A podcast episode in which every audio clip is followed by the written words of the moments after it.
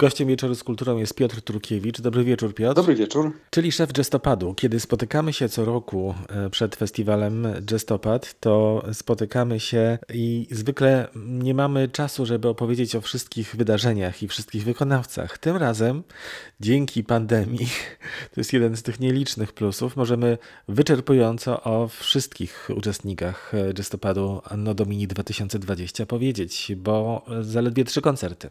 Cieszę się, że znalazłeś choć jedną pozytywną rzecz w czasie pandemii.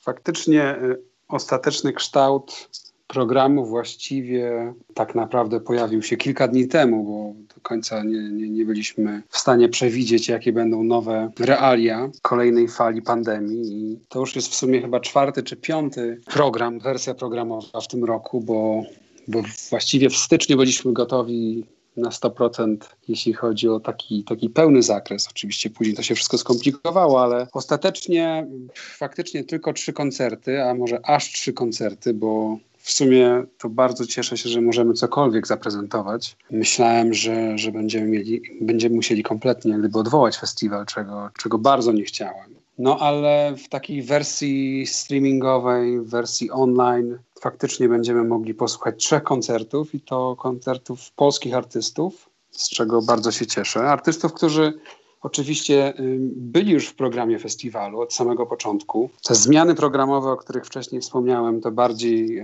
wiązały się jednak z obcinaniem, odwoływaniem, przestawianiem na kolejne lata, bo szczególnie jeśli chodzi o takie większe projekty i projekty premierowe, które mieliśmy z artystami między innymi amerykańskimi. No, one, jak wiadomo, w tym roku nie dojdą do skutku, ale to nie znaczy, że jak gdyby one się nie odbędą na festiwalu nigdy. To już jest tylko kwestia, na który rok będziemy mogli przestawić te projekty. No ale festiwal, tak jak co roku, jak gdyby to się nie zmienia, pomimo pandemii, jest premierowy, bo mamy trzy koncerty, dwa takie w stu procentach premierowe, no a jeden, mówię tutaj o Joannie Dudzie, która w tym roku rozpoczyna festiwal w tym swoim składzie z Maxem Muchą i Michałem Brendalem, czyli trio Joanny Dudy. siedemnastego listopada koncert transmitowany z sali głównej Narodowego Forum Muzyki.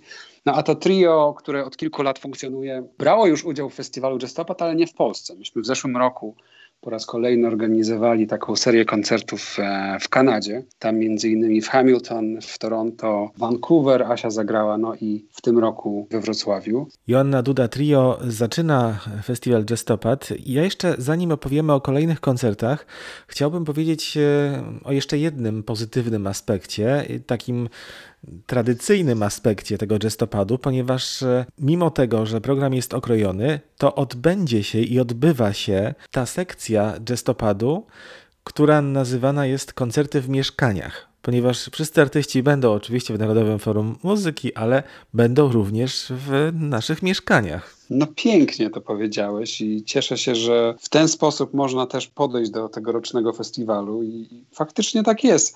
Znaczy ten cały proces od właściwie marca, kiedy zostaliśmy trochę zmuszeni do tego, żeby oglądać koncerty na ekranach komputerów czy czy na różnych innych sprzętach domowych. Ma swoje oczywiście bardzo dobre strony, ma też sporo złych, no ale ta dostępność, która jest y, faktycznie nieograniczona właściwie, no jest w jakimś sensie wielkim atutem, bo też liczymy na to, że, że koncerty tegoroczne będą faktycznie mogli zobaczyć, będzie mogła zobaczyć publiczność właściwie na całym świecie, więc y, na pewno jest to, jest to coś pozytywnego. Ale oczywiście no, jest też sporo mankamentów, tak jak, jak myślę, wszyscy, wszyscy to czujemy. No, nic nigdy nie zastąpi tej energii, którą czujemy od artystów ze sceny, będąc czy to w sali koncertowej, czy w klubie, czy nawet właśnie w podczas tych koncertów w mieszkaniach, gdzie ta energia chyba była właśnie tym najważniejszym elementem, szczególnie jeśli chodzi o muzykę improwizowaną, tą tak zwaną muzykę trochę trudniejszą, bardziej awangardową, no to ja tak śledzę to, co dzieje się, jeśli chodzi o,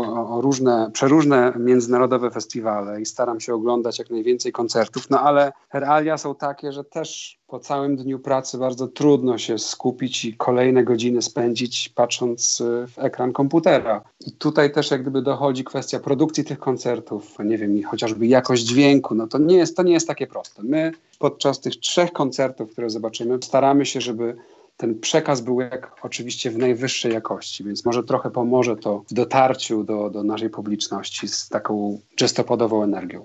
Więc po pierwsze dźwięk, ale również będzie obraz, prawda? Ile kamer zaplanowaliście? E, średnio około sześciu kamer będzie na, na, na każdym z koncertów, więc jak gdyby dwa koncerty pierwsze będą w sali głównej transmitowane, a ten trzeci, czyli Resina, czyli Karolina Redz-Wyłącza-Listka, która też premierowo na festiwalu w tym roku, to będzie, to będzie stream z Sali Czerwonej. Dwie kobiety, liderki swoich projektów, jazzmenki, to jest coś, jazzwomanki, to jest coś nowego jednak. To jest taki trend, który obserwujesz od kilku lat, czy od, nie wiem, kilkunastu miesięcy?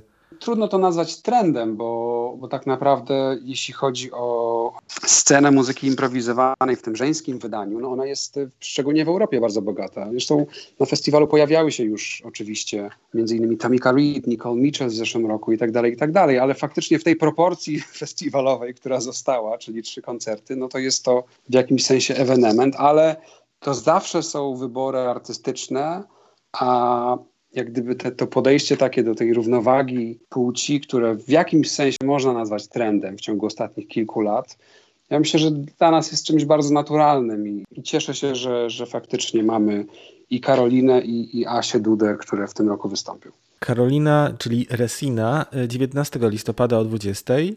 To będzie rzeczywiście premierowy projekt z solistami chóru Narodowego Forum Muzyki. Powiedzmy trochę, o, skoro mówimy o kobietach, właśnie o tym koncercie, a wrócimy jeszcze do Dominika za chwilę. Karolina jest postacią, myślę, bardzo, bardzo ciekawą. Ja mam okazję obserwować to, co robi od kilku lat, właściwie od czterech lat mniej więcej. Tak planowałem zaprosić ją na, na festiwal, ale jak gdyby my mieliśmy okazję się poznać tak naprawdę rok temu, może troszkę ponad rok temu, bo to, to było w sierpniu w zeszłym roku. Ona brała udział w programie o nazwie Sandout.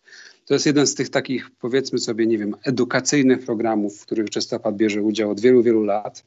Ta rezydencja dla artystów improwizujących odbyła się w zeszłym roku właśnie w Sokołowsku i tam Karolina i Asia Duda brały udział, jak gdyby reprezentując polskich artystów.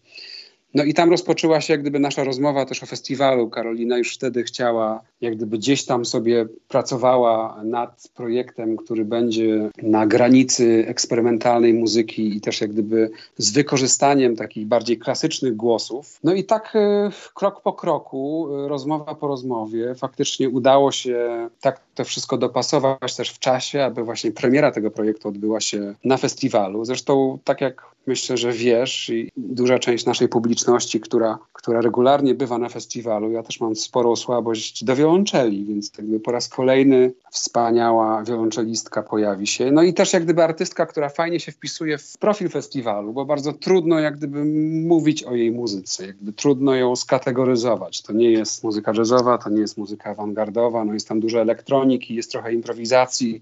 Także taki, powiedzmy sobie, w stu procentach projekt jazztopadowy, też oczywiście z udziałem chórzystów Narodowego Forum Muzyki. Także jak gdyby kolejna premiera, na którą bardzo, bardzo czekam. No i to jest też materiał, który Karolina przygotowuje na swoją kolejną płytę, więc mam nadzieję, że, że też to wydawnictwo niebawem się ukaże. Ja podglądałem jej koncert, jest w sieci, można zobaczyć koncert z Filharmonii Szczecińskiej z perkusistą. Tam jest również dość bogate tło multimedialne. Czy u was też planuje wiolonczelistka, artystka coś wizualnego? Zdecydowanie tak. tak. Jest to projekt audiowizualny i od początku jakby ten element był Karoliny, dla Karoliny bardzo ważny, więc tutaj nie będzie inaczej, także, także myślę, że przynajmniej w jakimś stopniu będziemy w stanie oddać to w czasie tej transmisji festiwalowej. Oczywiście bardzo, bardzo żałuję, szczególnie jeśli chodzi o ten projekt, bardzo żałuję, że, że nie będziemy mogli mieć przynajmniej jakiejś takiej